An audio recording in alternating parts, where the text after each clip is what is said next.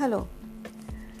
हम कहते हैं कि आप एक वेल बैलेंस्ड न्यूट्रिशियस खाना खाइए। लोगों का एक ही जवाब आता है कि ये जो आप कहते हो वेल बैलेंस्ड न्यूट्रिशियस खाना, ये हमें बहुत महँगा पड़ता है हम इतने पैसे नहीं लगा सकते।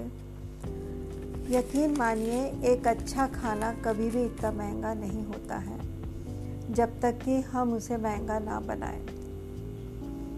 आपको कोई चीज़ खरीदनी है।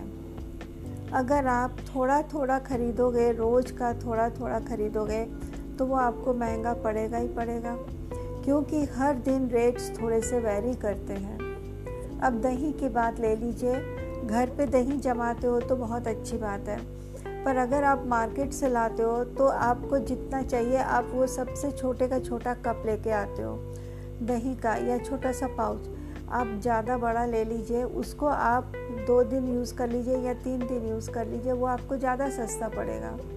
ठीक है ना? हम दूध खरीदते हैं तो हमें अगर सुबह की चाय के लिए 200 ग्राम चाहिए 250 ग्राम चाहिए तो क्या हम शाम की चाय के लिए फिर 250 ग्राम खरीदने जाएँगे? अरे, हम एक ही साथ एक किलो क्यों ना खरीद लें? उल्टा तीन पाव क्यों ना खरीद लें, जो कि तीन बार काम आ जाए नेक्स्ट डे मॉर्निंग की चाय भी उसी में बन जाए। है ना? तो इस तरह से अगर आप थोड़ा सा ज़्यादा खरीद लें, उसको रेफ्रिजरेटर में रखिए और थोड़ा थोड़ा यूज़ करिए, आपको महँगा नहीं पड़ेगा।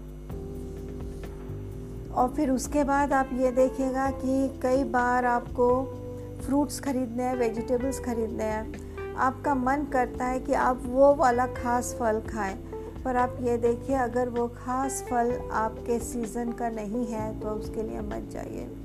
जो भी फ्रूट्स और वेजिटेबल सीज़न में होते हैं, वो हमेशा सस्ते होते हैं।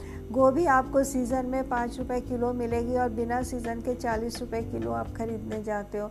जबकि उस गोभी का टेस्ट भी नहीं होता, फिर भी आप चालीस रुपये ख़रीद के हम उसको यूज़ करते हैं। एक डिश बनाने के लिए मेहनत करते हैं कि उसका टेस्ट जो ख़राब हो चुका वो हमें ना लगे। क्यों? सीज़न की चीज़ खाइए जिसमें न्यूट्रिशन ज़्यादा होता है।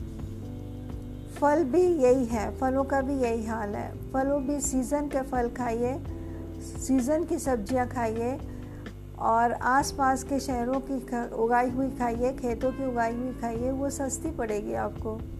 फॉलो और फिर उसके बाद अगर आप सीधा घर पे खाना बनाते हैं, जैसे कि राजमा है फिर उसके बाद वॉट यू कॉल वो चने हैं या फिर आप देखिए कि काली उड़द की दाल है। इन सब के पैकेट्स भी आते हैं। हम जाके पैकेट्स खरीद लाते हैं, उसको गर्म किया और खाना खा लिया। नहीं, ऐसा नहीं करना चाहिए।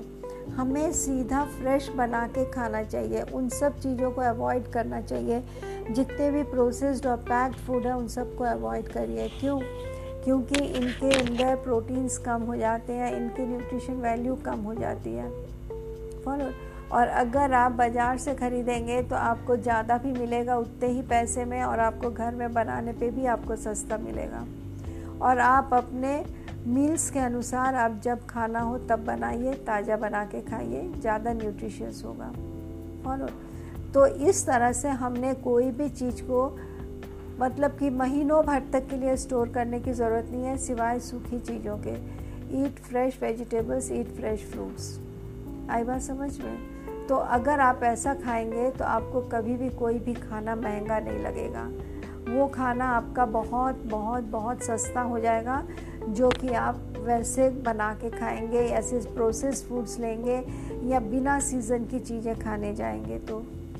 Okay so keep it in mind अगर आप अच्छा भी खाना खाना चाहेंगे तो उसकी कोई ज़्यादा कीमत नहीं लगती है।